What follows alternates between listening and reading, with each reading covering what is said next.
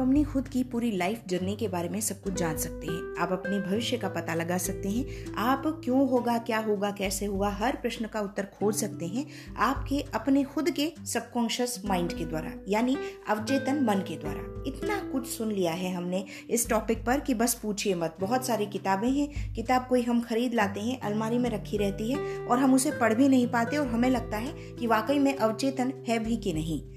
आपको करना है एक काम, केवल एक प्रैक्टिस जिसको दो टाइम दोहराना है। यानी प्रकृति ने हमें दो समय ऐसे दिए हैं जब सबसे ज़्यादा हमारा अवचेतन मन जागृत होता है।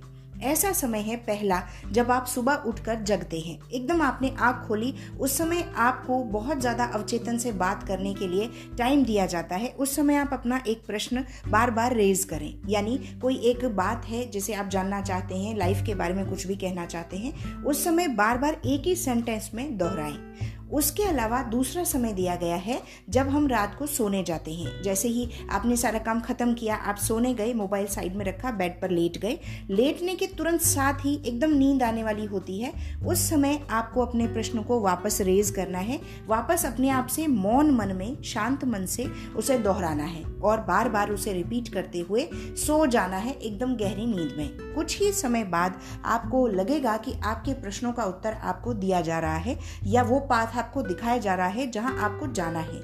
ये वो शक्ति है जो केवल गुरुजन जान पाए, उनके बाद अब बहुत से लोग इसे जानते हैं, किसके द्वारा? लिटरेचर के द्वारा। तो इसे यूज़ करें, केवल किताबों तक, केवल सोशल मीडिया तक ना रहें। वाकई में इस मेथड को प्रैक्टिस में लाएँ और अपनी लाइफ को अपने आप से कैसे बेहतर बनाना है इसकी कोशिश करें। तो चलिए, आज बहुत इंपॉर्टेंट तरीका मैंने आपको बताया है। इस तरीकों को यूज़ करके आप 100 प्रतिशत सफलता पा सकते हैं। आप 100 प्रतिशत अपने हर प्रश्न का उत्तर खुद जान सकते हैं। इसके लिए आपको करना है केवल एक अभ्यास, जो मैंने बताया दो समय पर। तो चलिए आज की बात यहीं तक। अपने अवचेतन तक पहुंचिए और अपने आप को अच्छी तरह खुश रखिए। तब तक के लिए हम फिर मिलते हैं किसी और एपिसोड में। आप बहुत खुश रहें। Thank you